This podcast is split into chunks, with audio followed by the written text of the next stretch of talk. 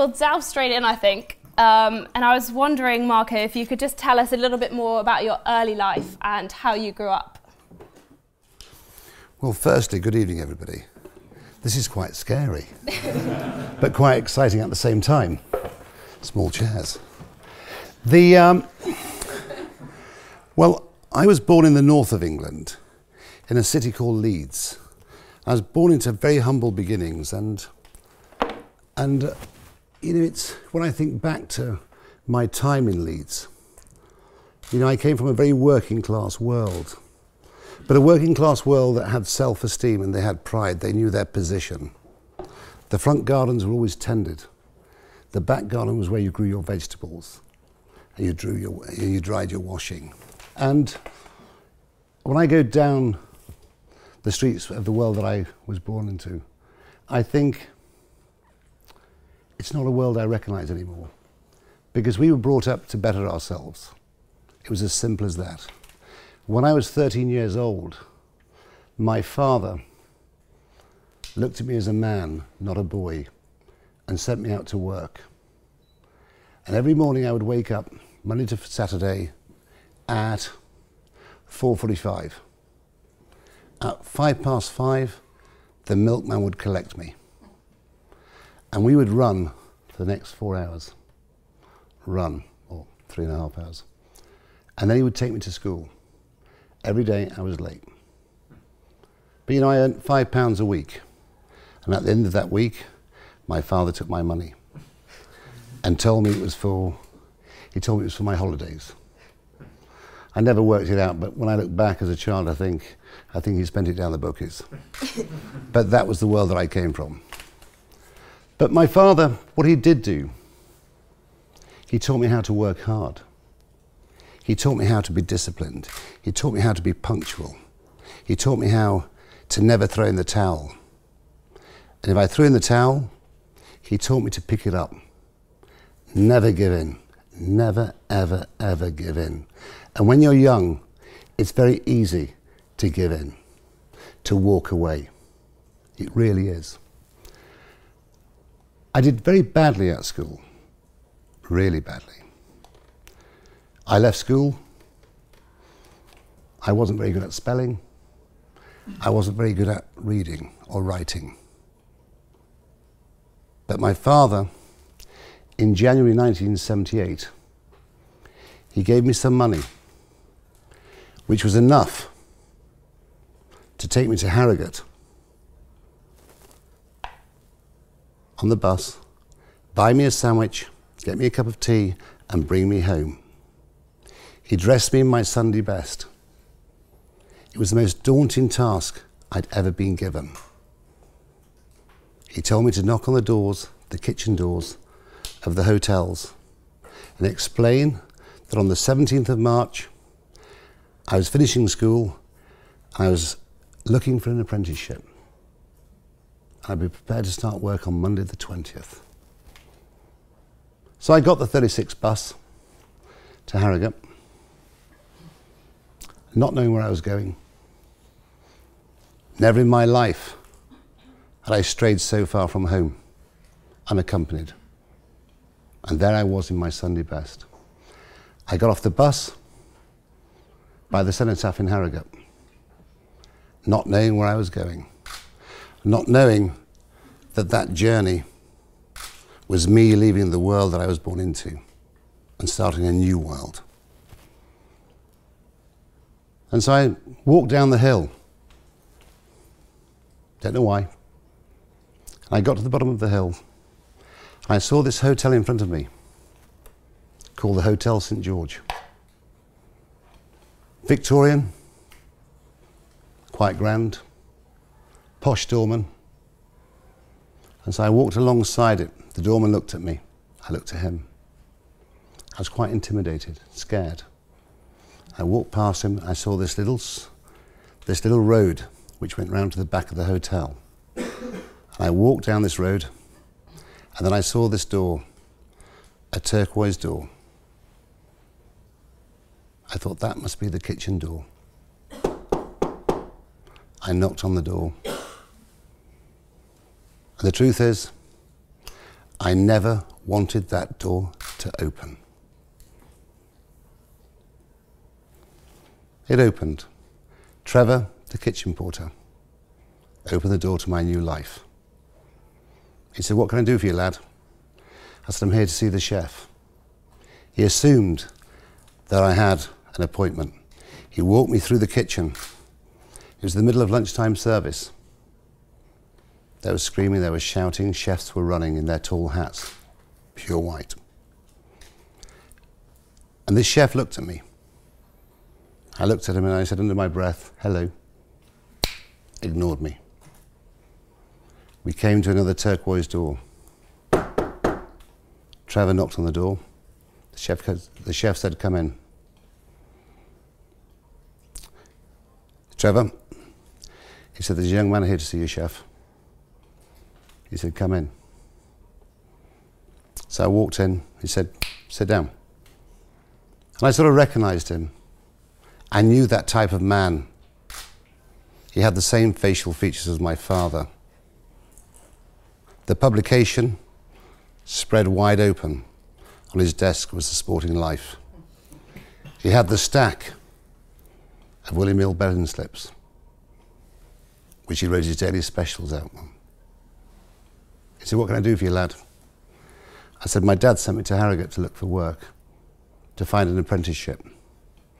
I leave school on the 17th of March. I'm prepared to start work on Monday the 20th. He gave me a job as an apprentice chef. Live in, £15 a week. But what was amazing about that, that that was one of the luckiest moments of my life.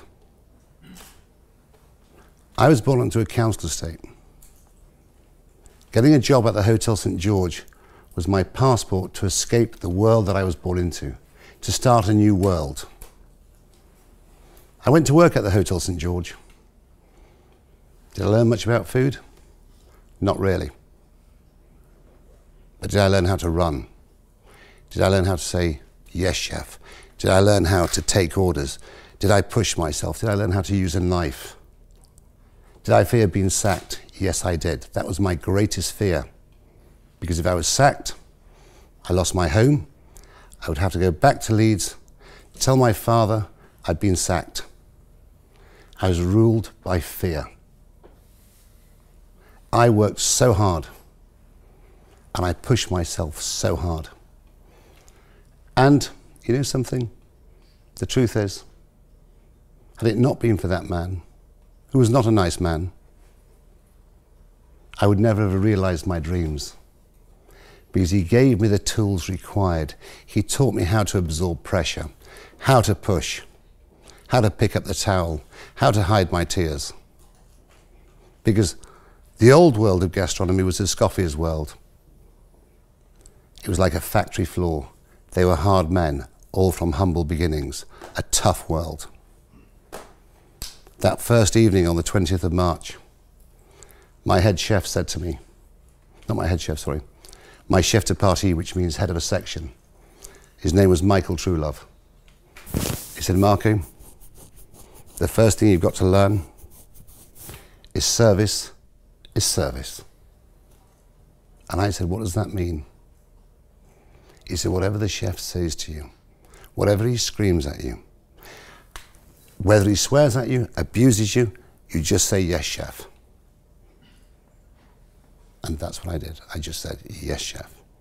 Whatever I was told to do, whatever was shouted at me, I just said, Yes, chef.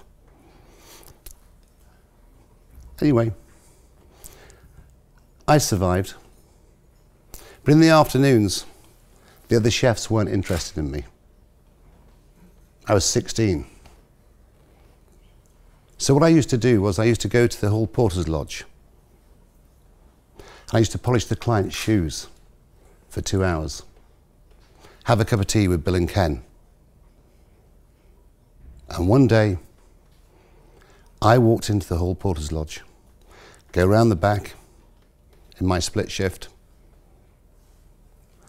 on the chair where I sat was a small book That book was about so large and so thick. And on the front of it, it said the Egon Ronay Guide to Hotels and Restaurants in Great Britain. I started flicking through it. And what I realized was that restaurants had stars. But what was really interesting, the finest restaurant in Britain was the Box Tree in Ilkley in West Yorkshire. 15 miles down the road. Anyway, that evening I went back and I thought to myself, if I'm going to be a chef, then maybe I should work in the best restaurant in Britain. The next day I thought the same. The next day I thought the same. And this went on for a few months. And one day I plucked up the courage to contact the box tree and asked if they had any vacancies. This was the second, the third moment of luck in my life. The day I applied for a job, a man in the kitchen had given his notice. So I go for an interview. And like the first time, I dress up in my Sunday best. Polished shoes, clean cuffs, collar and tie. Three o'clock is my appointment. Once again, I knock on a door. The door opens. I'm greeted by two men. One was called Malcolm Reed, and the other was called Colin Long. They said, Come in. They sat me down. My interview lasted two and a half hours. What they did was with me was they shared with me the importance of Box Tree, how special Box Tree was. They wanted me to make the right decision. It was quite scary because this was a very special place. I came from a world which was black and white after the age of six.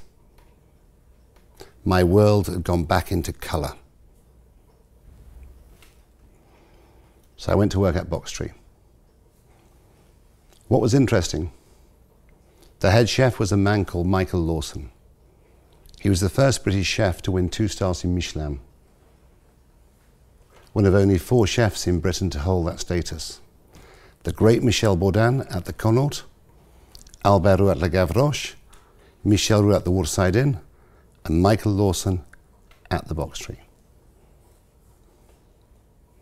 He trained in the kitchens of the Queen's Hotel, where my father had done his apprenticeship many years previous. He took me under his wing. Also, there was a man called Ken Lamb, who was elderly. But every night he would take me home and tell me stories. He would inspire me. He was like a father figure. Without question, the father that I never had. Box Tree, I fell in love with, with the world of gastronomy. Every night, after service, after the clean down, you'd have to say goodnight to the bosses because I was the young boy in the kitchen. I was the first up. The other boys all went round to the Rose and Crown for the last pint, because in those days, pubs closed at 10.30. So that they'd nip round for a quick pint, and I'd go upstairs. The first thing Mr. Reed and Mr. Long would ask me is, how did service go? I'd tell them.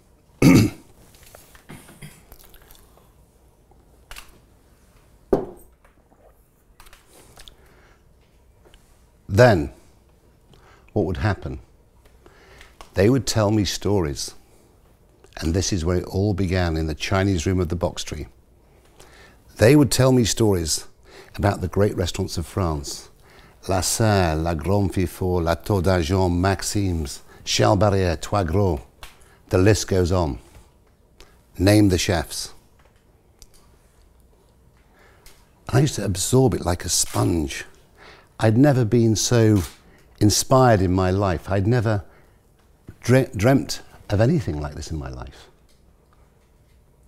And with Michael, Mr. Ken Lamb, and the boss of the box tree, they made me dream. They told me stories. They shared their knowledge. They brought out the best in me. They also told me about restaurants in London, like La Claire, with the great Pierre Koffmann, Ma Cuisine with Guy Mouilleron, the Connaught with Bourdin, La Gavroche with Albert Roux. But the, the restaurant they spoke about most was La Gavroche. I used to listen and absorb. And one day, I plucked up the courage to write two letters. I'd done my two and a bit years at Box Tree. I wrote two letters. One to La Gavroche, and one to a place called Chewton Glen in the New Forest on the sort of Hampshire Dorset border, a place called New Milton. Gavroche wrote back to me in French with an application form in French. I tried to fill it in. The truth is, I messed it up. So I screwed up and I threw it in the bin. Chewton Glen had invited me for an interview. So I got the coach from Yorkshire, very early morning, down to Victoria Coach Station. And then I got a taxi from Victoria Coach Station to Waterloo Station. And I got the train. I got there and I went for my interview with a man called Christian Delteil. Christian Delteil was one of the great cooks, one of the great young cooks in Britain. He trained at Trois Gros in Roanne, which had three stars in Michelin, and he trained at the Connaught with the great Michel Bourdin, which had two stars in Michelin. And this was his first head chef's position. I'd seen an article in, a, in the box tree, in one of those sort of posh magazines which I thought as a child called House and Garden in the food pages. And I kind of liked his food, I liked his style. It was sort of classical with a modern touch. So I went for an interview and I was offered a job in the pastry. The truth is, I don't like sticky fingers. I never liked sticky fingers since I was a very young boy of four. When I sat on a fence in Italy with my mother, watching them harvest figs. And this young farmer came over with a handful of figs and gave them to my mother. Have you ever seen figs when they've been picked? They bleed milk, which is really sticky. My mother broke one open and she shared it with me. I kind of liked the taste, but I didn't like the texture, I didn't like the stickiness. So I said, I'll think about it. I got the train back to London. I arrived in London. I didn't want to go to Chewton Glen. There was something about it I didn't like. It wasn't just the pastry. And it sort of got a bit dark by now, and I wasn't used to the city life. I'd spent my life in the woods, in the fields, along the streams and rivers of Yorkshire. And I saw this Royal Mail man, and I said to him, I said, How do I get to Victoria Coach Station, sir, please? He said, I'm going there. So he delivered me to Victoria Coach Station. By the time I got there, my last coach had gone. Because in those days, things stopped early. That was the world. And so I had to walk the streets of the night. So I'm at the back of Victoria Coach Station. I think to myself, if I walk up this road to the traffic lights and turn right down that road, turn right again, turn right again, turn right again, I'll just go around in a big circle. So I walk up this road, I turn right, and that road, as I know today, is called Pimlico Road. I walk down Pimlico Road, I get to the end, at the crossroads. Straight on is Royal Hospital Road. To my left is Chelsea Bridge Road. I turn right up Lower Sloane Street. I walk up Lower Sloane Street, about 100 metres, and I find myself looking through the windows of this very elegant restaurant. So I step back a bit and I watch them serving the food. I watch them serving the desserts, the petit four, lighting the cigars, pouring the wine. I think, wow, this is beautiful. And I look at the name above the door, and the door, above the door, it says Le Gavroche. This was the restaurant that I wrote to that sent me an application back in French. So I make that decision that I'll walk the streets, and in the morning, before I get my coach back to Yorkshire, I'll knock on the back kitchen door. In the morning at 8 o'clock, I knock on the back kitchen door. Belou, the pastry chef, who does the mise en place, the mise en place means preparation in advance, opens the door, and I, he tells me and explains to me that Gavroche only does dinner. But he also tells me where the, the Roux head office is. Down Lower Sloane Street, Chelsea Bridge Road, Queenstown Road, at the top of Queenstown Road, turn left, about 300 metres, you'll see the head office on the right. But let's not forget, I've been travelling now for over 24 hours with no sleep. I'm tired, I'm hungry, I'm thirsty. But you know something? That's an irrelevance. So I try and make my way there. I get a bit lost, but by some miracle, I end up, this, up going up this side road. And when I get to the top of it, just to my left, I see this grubby office with the letters R O U X. So I go and I knock on the door and open it at the same time because it's an office. And to my amazement, the great Albert Roux is sitting on the desk to my left. And he said, What can I do for you? And so I told him my story. I told him that I'd written. You sent an application back in French and I messed it up and I threw it in the bin. I told him that I went to Chewton Glen for an interview. They'd offered me a job in the pastry. I told him that I'd missed my coach home. I told him that I'd walked the streets all night. And then he said to me, Where'd you work? I said, The Box Tree in Ilkley in West Yorkshire. And then he said to me, The greatest meal I ever had in Britain was at the Box Tree in Ilkley, West Yorkshire. And on the strength of that meal, he employed me. The job was let's set a date. You come down on the Monday, we'll find you digs for a week. You start work on the Tuesday. That was it. And that's how I ended up in London. But what's interesting, I've realized years later, the translation of the word Le Gavroche, Gavroche, means street urchin. That's what I turned myself into over those 30 hours, a street urchin. And that was the start of my life in London. I hope I'm not boring you. so, so you're in London. Uh, you're working at an incredible uh, restaurant, and then how do you go on then to earn three Michelin stars? Well, I did my time in Gavroche. And in that time, I started in 81 in Gavroche. In the January 1982 guide, Le Gavroche won three stars in Michelin, which became the first restaurant in Britain to win three stars. And to be part of that team, to be part of that world, was a magical moment. I suppose it was like being Nobby Stiles in the 1966 World Cup final. You know, okay, I was an, I was an apprentice, but it was amazing. The one thing I'd like to point out I'm now 19. It's all been about luck. Finding the Egon Ronay guide, getting lost, knocking on doors. It's about luck. Success is born out of luck.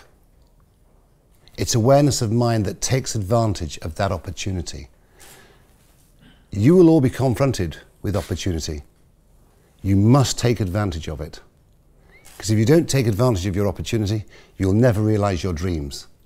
Whether you want them or not is an irrelevance. You don't know that until you achieve it. So then, to survive at Gavroche, because Gavroche was only in the, in, the, in the latter part of, or in that first part of um, 81, it was only open dinner. So I used to work in a restaurant with a great man called Nico Ladenis. And because Baloo, who I ended up living with, in Queenstown Road, where Nico Ladenis, who had a one star restaurant in those days, used to work the evening for extra money with the great Nico Ladenis. And on the way home from Gavroche, I'd always walk, and I met Nico. I liked Nico. He was a good man. He was the funniest chef I ever worked with. He was kind, he was funny, he was generous. And he asked me if I'd like to come and work in the morning before I went to Gavroche. So I'd start at Gavroche at one o'clock, and I'd work with Nico from 8.30 to 12.30, then go to Gavroche, and then do the rest of my day at Gavroche. Because Gavroche paid me £67 a week. Seven pounds of that was for my allowance for cleaning my chef's whites. So my actual wage was £60 a week. Nico paid me £50 a week for working the five mornings, Tuesday to Saturday. So it allowed me to live. That was the only way I could afford to stay in London, because why, by doing a second job.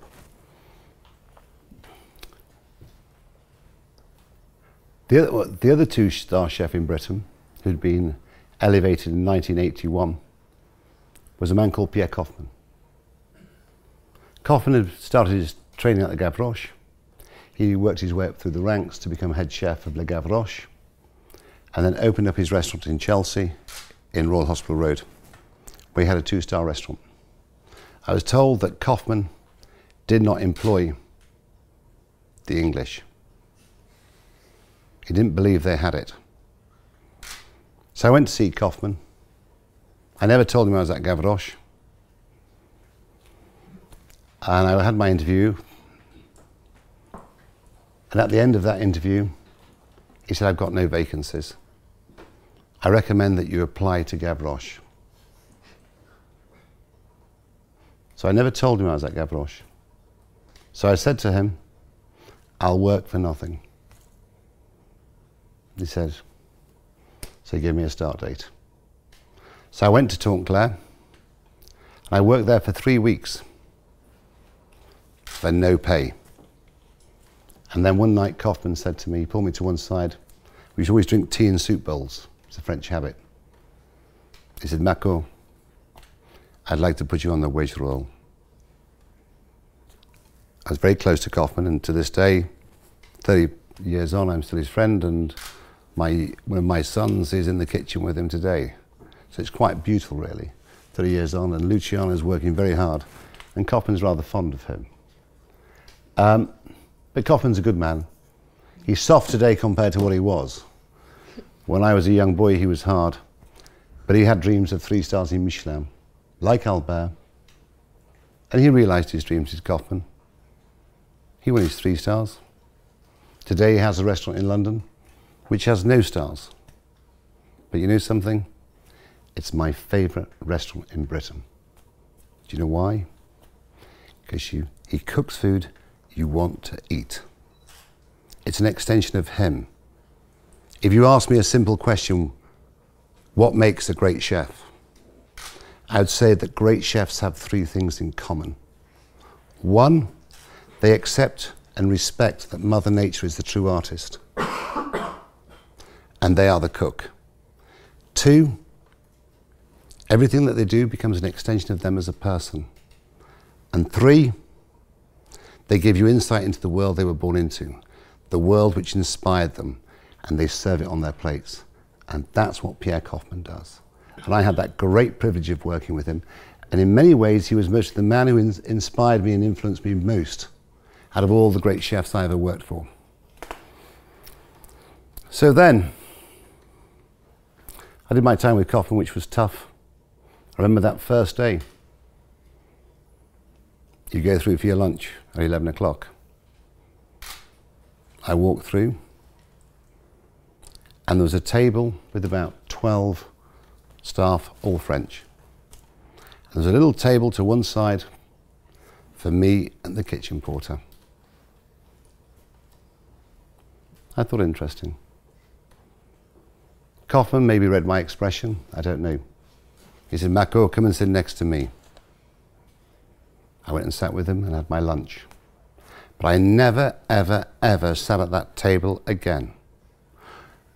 All through my breaks at lunch and all through my breaks at dinner, I worked hard because what was important to me was to prove to Pierre that an Englishman can work as hard, if not harder, than a Frenchman.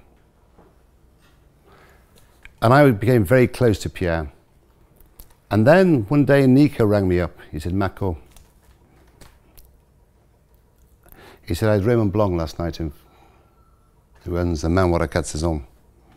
This is 1984, 85. He said he's looking for a sous chef. And I told him about you, Marco. So I went to see Raymond Blanc at the Manoir. And he gave me the job. So I went to Manoir and I did just over a year there. But to be quite honest, I've, life in the middle of the Oxfordshire countryside was quite boring for me. And I enjoyed my time there. I learned a lot there. Raymond is a very, very, very special individual. Without question, he most probably possesses the greatest palate that I've ever, uh, that I, of, a, of a man I've ever known. Genius. I do my time and it's time to leave Manoir. And I ring up a friend of mine. And I say, look, I'm coming back to London. I'm on my way to Paris because I haven't yet worked in France. And I want to go and work in one of the great three stars in France.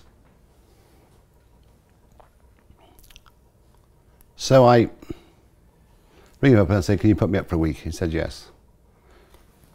So I go over to London. He tells me the keys are in the ironmonger's. So I get the keys. I go in his house. He lives above his restaurant. There's really little furniture. It's very weird. Anyway, he comes back that afternoon and he tells me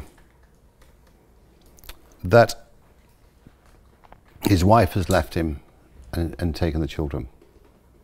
He's a bit of a broken man, and I watch him drinking. And he tells me his restaurant's in trouble.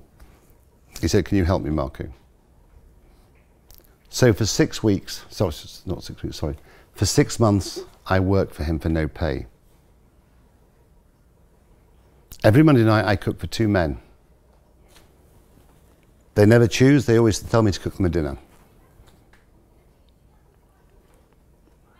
Anyway, Alan's restaurant goes bust. I've now got to sort myself out. I've worked for this man for six months for no money, but he was my friend. I helped him as much as I could. And every day for six months, I watched him get drunk. So I go to the West End, and I get a job in the West End. I don't tell them my history. I don't tell them where I've trained and the restaurants and the, quality of restaurants I've worked in. And I get a job in 1986, sort of September time, for £400 a week cash in hand. And £400 a week in 1986 was a lot of money. Anyway, about a month later, I get a call from one of the two men that I used to cook for every Monday night in this restaurant. And they asked to see me. So I go to see them. And I don't really understand what they're saying to me, really. Basically, what they're saying is, is they're offering me a head chef job because they bought a restaurant on the edge of Wandsworth Common, which was an old butcher's shop. And they really want me to be the head chef, but I get all confused. And I said, Look, I don't have the money. And they said, Marco, because they're in a real situation because they've spent 350,000 on this restaurant. So they said, Marco, we will PG, personally guarantee, your loan with the bank. So in 1986, latter part of 86, I get a loan from the Yorkshire Bank for £67,000. I've never seen £67,000. And they PG'd it, and I get a job on 20 grand a year gross. That restaurant became Harvey's.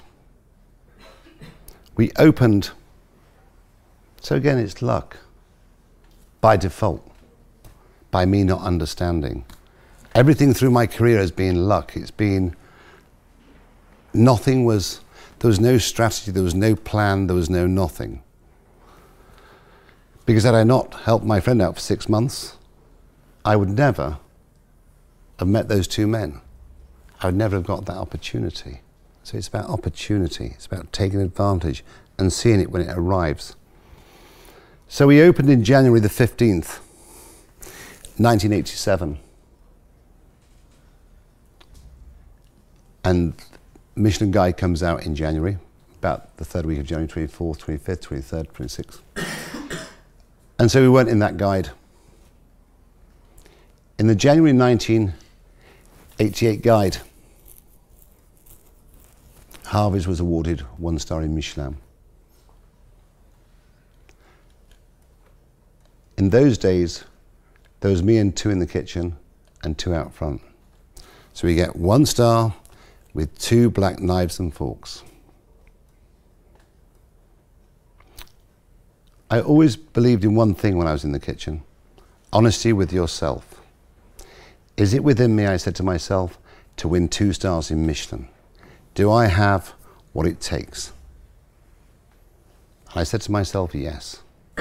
So I started pushing and pushing and pushing and pushing because it's about self belief at whatever cost.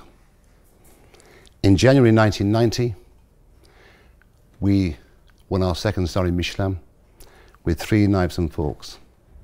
So the status in the Michelin in 1990 Gavroche, three stars, Waterside, three stars. Claire, Manoir aux Quat'Saisons, Chez Nico, which was Nico I spoke about, Box Tree and myself all on two stars. I joined that top echelon. I've got to tell you one thing. By March 80, 87, we were on the verge of going bust. Now let's go back to 1978 when I polished shoes. I found that little book. The name on it was the Egon Ronay Guide. Egon Ronay walked into my restaurant in 1987, in March 87. Nico Ladenis had told him to go and visit me. He had his dinner. He asked to see me. My name then was Marco White. I never used my second name. because in the 60s, having a name like Marco was bad enough. Forget the name Pierre. So Nico, not Nico, Egon was fascinated about my name, Marco. I told him my mother was Italian, and I told him that my next name, my second name, was Pierre. So Egon now does a whole page in the Sunday Times about this chef with long hair in Wandsworth with three names Marco Pierre White, French, Italian, and English. And that's how I became Marco Pierre White. I never used it. It was Egon who gave me my name. Egon saved that business. We were full to the rafters. In 1990, I said to myself, is it possible to win three stars? In those days, impossible, a little, a little hole in the wall, impossible. So I got to know a man called Michael Caine. I did a restaurant with him. One of Michael's friends was a man called Rocco Forte. How I got to know a man called Michael Caine was through one of my best friends, a man called Stephen Saltzman, whose father was Harry, who bought the rights to the Bond movies. And he was very close to Michael and Shakira. And he sort of fabricated, because that was Stephen, he fabricated, he said, I went to look at a, a restaurant in Chelsea Harbour. Stephen tells Michael Caine that I'm opening a restaurant in Chelsea Harbour. So Michael Caine says, I want in. This, the long and short of it is, I ended up in a, opening a restaurant with Michael Caine. One of Michael's friends was a man called Rocco Forte, whose family had 40 hotels. In those days, the world's largest hotel group. Rocco had a, a lease, the old grill room in the Hyde Park Hotel. He said to Michael Caine, Would Marco like a lease there? So I took on the lease and we transferred over in September the 1st, 1993. We had one month to get back to our standards because Michelin goes to print in October. They inspected us three times in 1993, September, and we transferred the stars over. In January 94, we got our two stars with four black knives and forks. I said to myself, is it within us, me and my team, to win three stars? And I believed it was. So we pushed through the year of 94. And in 1995, January, we won our three stars in Michelin, me and the team, with four black knives and forks. We realised our dream. And we were the first English kitchen or British kitchen to ever win three stars in Michelin. I was one small link within that chain. And that's what you have to remember in life. It's others who make, who realize your dreams. It's not you. You're just the Pied Piper. They make your dream because if they're not prepared to follow you six days a week, 18 hours a day, it'll never come true. And so we won our three stars, and when the dust had settled, my head chef, Robert Reed, said to me, said, where do we go from here, Marky? And I said to him, when I was a young boy, Mr. Reed used to tell me about a restaurant in Paris called Lasserre, which was the ultimate, because it had three stars in Michelin and five red knives and forks. I said, we've got three stars with four black knives and forks. Let's go for five red knives and forks. For the next three years, we pushed and we pushed and we pushed and we did everything. In January 98, we won our three stars with five red knives and forks. I'd realized my dream all those years later. And that dream I had when I was 17 years old. I was now 30 seven years old, so for 20 years, I'd worked to realize my dream. Things don't happen overnight. You have to make the emotional and the personal investment to make your dreams come true. And the truth is, winning three stars was, is got to be without question the most exciting journey of any chef's life. Retaining them is the most boring job in the world. You become this very well oiled machine. It's no longer personal, it's mechanical because you're doing 100 covers, 120 covers every night at that three star level. And by the time we'd finished, we had 30 plus in the kitchen, we had 30 plus in the restaurant. In total, we had 75, 80 staff for those 100 covers. It's just a well oiled machine, it's like a Rolls Royce. It's boring. And so then, I was no longer happy. I'd realized my dream. And the truth is, I'd worked hard for 22 years for something that I never wanted. And so I'm sitting there, and I think to myself, what do I do? When I won my three stars, I'd walked the head inspector of Michelin to, the, to his car. I shook his hands, and what he said to me was, Marco, never forget what made you great. What he was saying to me was, stay behind your stove. I've always respected that. And so I thought, I sat down and I thought to myself, what are my options? I had three options. Option one, continue working six days a week, 80, 90 hours a week. You leave home in the morning and your children are sleeping. You go home at night and your children are sleeping. You're exhausted on a Sunday, but you retain your status, your income, your position within the industry. That's option one. Option two, live a lie. Pretend I'm behind the stove. Pretend I still cook. Continue to charge high prices and question my integrity and everything that I ever worked for.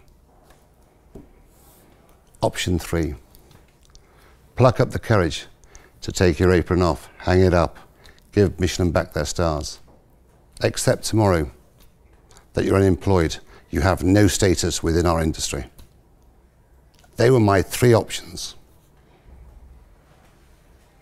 One day I'm salmon fishing, one Sunday I'm fishing on the test for salmon.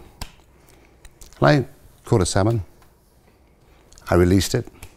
And every time I caught a salmon, I rested the pool. I sat on the bench and I lit a fag. And this little thought came into my mind Marco, you're being judged by people who have less knowledge than you. So the truth is, what's it all worth? Not much. But what was important, I had to win those three stars to take myself to the next level to start to understand what I really want out of life. And that's what I'm doing today. 15, 16 years after retirement, I now know what I want. But I was lost for a very long time. And what I did was, when I retired from cooking, I went to the rivers, I went to the fields, I went back to the woods, I fished, I went shooting, I went deer stalking. I did all the things I did as a child after my mother had died, because that's where I felt safe. But today, I now know what I want, and every day I spend time making it and making it and making it. And all I can say is thank you for your time. I hope I haven't bored you. If anyone's got a question, I'll happily answer it. But thank you for your patience. Have you got any more questions? No, I think if we just move straight over to audience questions. So if anyone does have a question, please raise your hand. Um, so we'll start off by the question just there. Miguel. Uh, yeah. Hi, Marco. Um, what I wanted, uh, first of all, thank you very much for sharing your experiences with us. Um, what I wanted to ask you is, in shows like MasterChef Australia, your main advice to in cooking is to keep things simple. And what I was wondering is, how do you keep things simple and yet are still able to create amazing dishes? It's very easy to overwork something. It doesn't matter what world we're in. We overwork them, we overthink them. The secret is, is having confidence in what you do. And within my world, it's about respecting that Mother Nature is the artist. I'm just the cook. Allow her to present herself. Why do we want to take something and turn it into something it's not? You see people take small little breasts of pigeon, for example, they carve it and fan it. Once you do that, what do you do? One, you lose it. When you change the shape, it no longer looks like a pigeon breast. Secondly, you have loss of heat, you have loss of juice.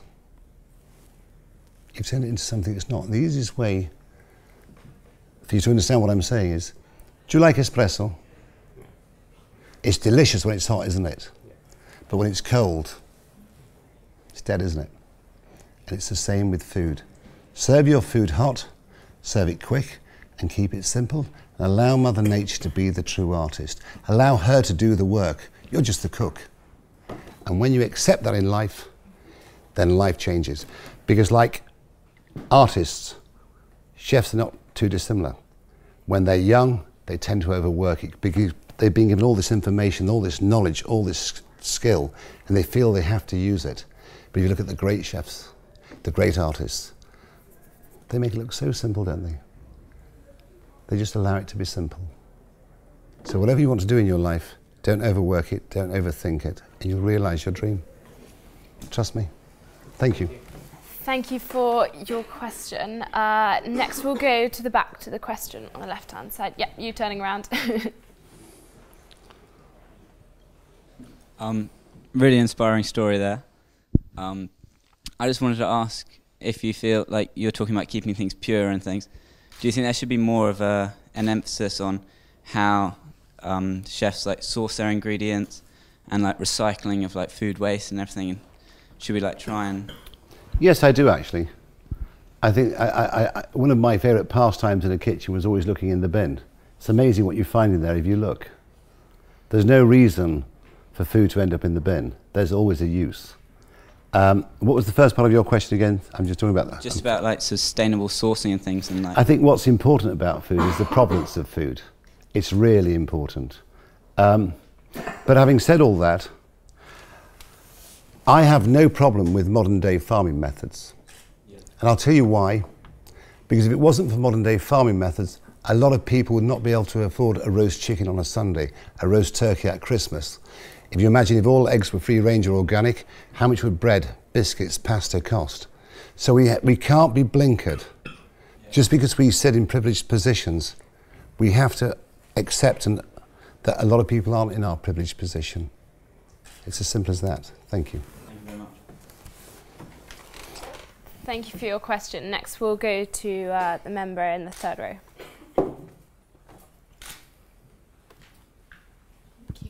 Hi, I was just wondering, like, what's the best meal you've ever had not cooked by yourself? What's your name? Lizzie. Hello, Lizzie. Thank you. Um, shall I tell you what's important for me? Shall I tell you what's important for me when it comes to eating? Is the people I sit with. It's all about the moment. I've eaten lots of great food in my life, and you know something? If I'm going to be brutally honest, when I go home, I think my favourite supper is a ham sandwich with piccalilli and a cup of tea. I'm that simple. But when it comes to having dinner, it's about sitting with people I love and people I enjoy the company of. And the most important aspect of any restaurant is the environment we sit in, not what's on the plate. Because if you don't feel comfortable within the environment you're sitting in, you will never enjoy what's on the plate. Number two is service. Number three is food. Great ambiance, great service. They look after you, they serve you with a smile. Then you can start to enjoy your food. Sometimes you go to restaurants and they're so, you're so on the edge of your chair. It's so bright, and you think, I'm not really enjoying this. It doesn't matter how good the food is. That's what's important. It's about the moment. Food's secondary. Let's not place too much importance on food. Let's place it on the environment and the company you sit in and the service with a smile. Because if you get service with a smile and there's a problem, you don't complain, do you? But when he's a little arrogant waiter, yes, you're not too happy, are you? I hope I answered your question, Lizzie. Thank you very much. Uh, next, we'll go to the question right at the back over there. Hi. Um, you said that what your dream was um, to get the three Michelin stars, um, and then you said once you got it, then you felt it was a bit boring. Um, my dream is to have a restaurant. Would you say that when I get my restaurant, uh, it might be boring to maintain the reputation? Um, where have you gone? You've disappeared. Yeah, I'll stay standing. That's all right. Firstly, what's your name? Simon. Hello, Simon. Um, when you say you want a restaurant, do you want Michelin stars? No. Or do you want a restaurant which serves great food? It becomes a way of life.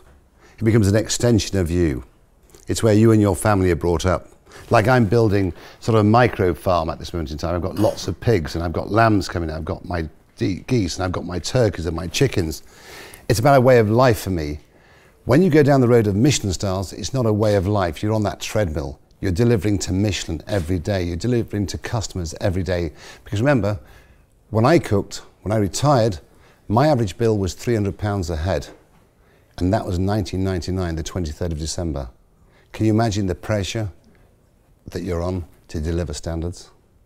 But if you want to make it a love affair, like what I'm doing now, all these years later, then you'll have a happy life. Thank you. Thank you. thank you for your question. We've got time for just a couple more, so uh, we'll next go to the member just here at the front. Yeah. There, then we'll go to there. Hello, Marco. Hello, sir. Um, from a chef's point of view, the in- industry is very short on chefs. Do you recommend for people as of mature age to try cooking? What's your name, sir? Ricky. Hello, Ricky. Are you thinking of being a chef? I'm sort of training already, sort of part time. What I would advise you is to make sure you put your career into the right hands because they will guide you and protect you and teach you. I don't think you're ever too young because it's within all of us to cook and it's within all of us to cook well. And you know, sometimes in life it's a bit of an advantage starting later because you've made that decision. When you're young and you're 16, you get into the trade for whatever reason. you may have been placed there and you throw in the towel. You're obviously taking it very serious and you're thinking, actually, for the rest of my life, I'm considering being a chef. And I think that's fabulous. You know something? If cooking gives you pleasure, if the buzz of the service gives you pleasure, then throw in the towel elsewhere and go and be a chef. That's what I would say. Good luck, Ricky. Uh, so then we'll finish with uh, just the member there. Nope. Hello, I just want to say thank you so much. I always wanted to be a chef, um, and you're one of my biggest um, fans, Marco. Um, I wanted to ask you. I don't know why. I don't know why they're laughing. I'm laughing at them, not you. I'm taking you very serious. Sorry, What's your name? that's what I meant anyway. What My did you question- mean? My name's James, and my Hello, question James. was: when you're pushing for a Michelin star, how do you go about um, creating a new dish?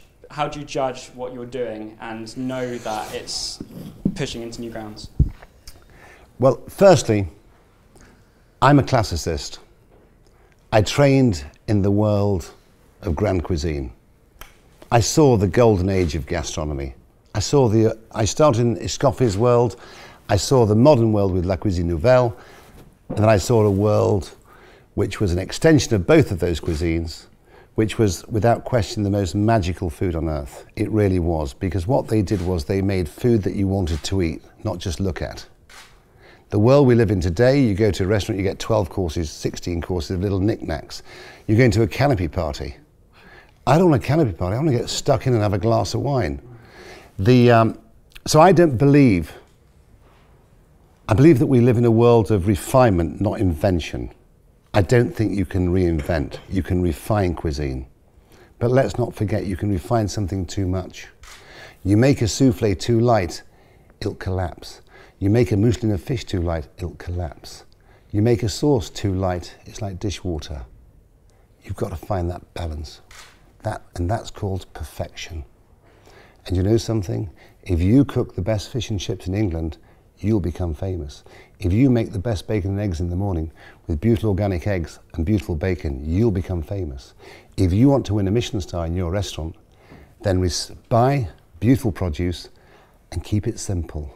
And cook food that you want to eat, not what you think they might want to eat, because it's got to be an extension of you as a man. Because if you don't, if it doesn't become an extension of you, then you'll never be happy cooking. And only cook food that you want to eat.